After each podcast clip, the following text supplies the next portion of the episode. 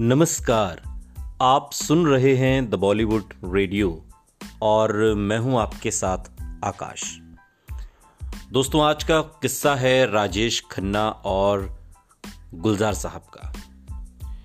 क्या आपने कभी सोचा है कि उस दौर के सबसे सेंसिटिव और रोमांटिक गीतकार, गुलजार साहब और रोमांटिक एक्टर राजेश खन्ना ने कभी साथ में काम क्यों नहीं किया?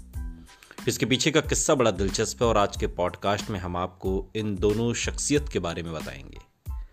राजेश खन्ना, बॉलीवुड के पहले सुपरस्टार, जिन्हें जितनी पॉपुलैरिटी मिली, जितना प्यार मिला, कहते हैं कि आज तक किसी को नहीं मिला।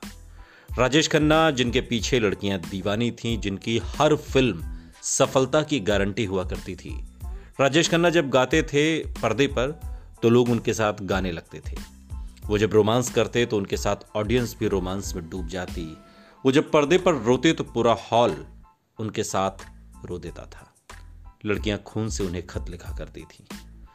सुपरस्टार के सिंहासन पर राजेश खन्ना भले ही कम समय के लिए रहे, लेकिन आज भी कहा जाता है कि राजेश खन्ना जितनी लोकप्रियता किसी दूसरे सितारे को आज तक नसीब नहीं हुई। खासकर लड़कियाँ उनकी दीवानी थीं, रोज़ाना उनके घर पर फैंस के खत आते तो उनमें लड़कियों के खून से लिखे खत भी होते थे। कई की फ़ोटो से राजेश खन्ना की फ़ोटो से कई लड़कियों ने शादी भी कर ली, इस तरह की खबरें भी आई।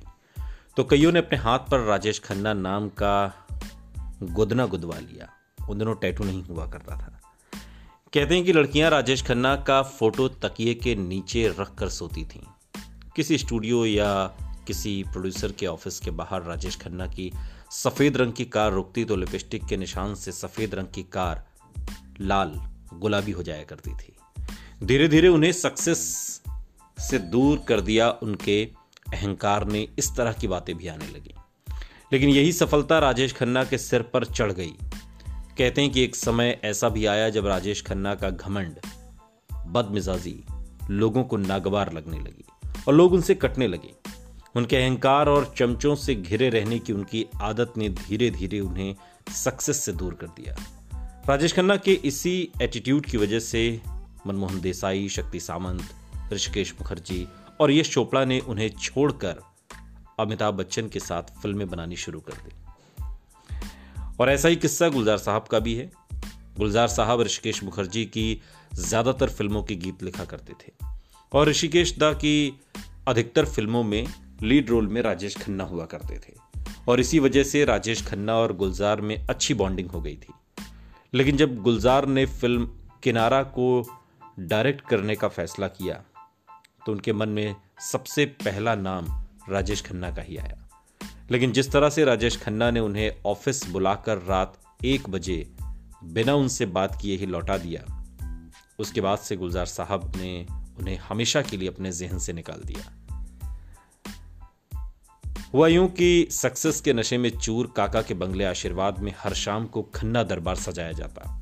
इस दरबार में सुपर स्टारडम के साथ उनकी ज़िंदगी में आए नए दोस्त और चमचे बैठक जमाते थे। शराब की चुस्कियों के साथ राजेश खन्ना की तारीफ़ शुरू होती तो देर तक चलती रहती। यहाँ काका का हर शब्द हुक्म था और उसे मानना उनके इन नए चमचों का फ़र्ज़।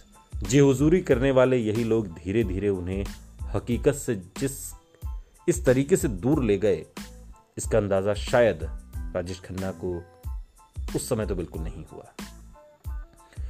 जब गुलजार साहब किनारा में काका को लेने की ख्वाहिश के बारे में उन्हें बताया तो काका ने फ़िल्म की कहानी सुनने के लिए गुलजार साहब को अपने बंगले पर बुला लिया।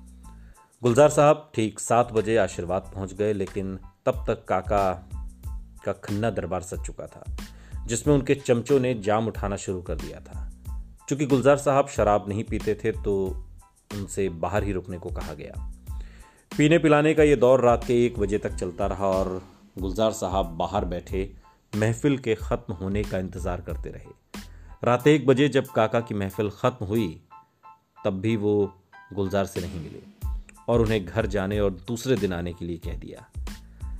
काका के इस एटीट्यूड से गुलजार साहब इतने आहत हुए कि उन्होंने काका के साथ कभी फ़िल्म न करने की कसम खा ली। और इतना ही नहीं, इस इंसिडेंस के बाद उन्होंने काका की फ़िल्मों के लिए गाने लिखने भी बंद कर दिए।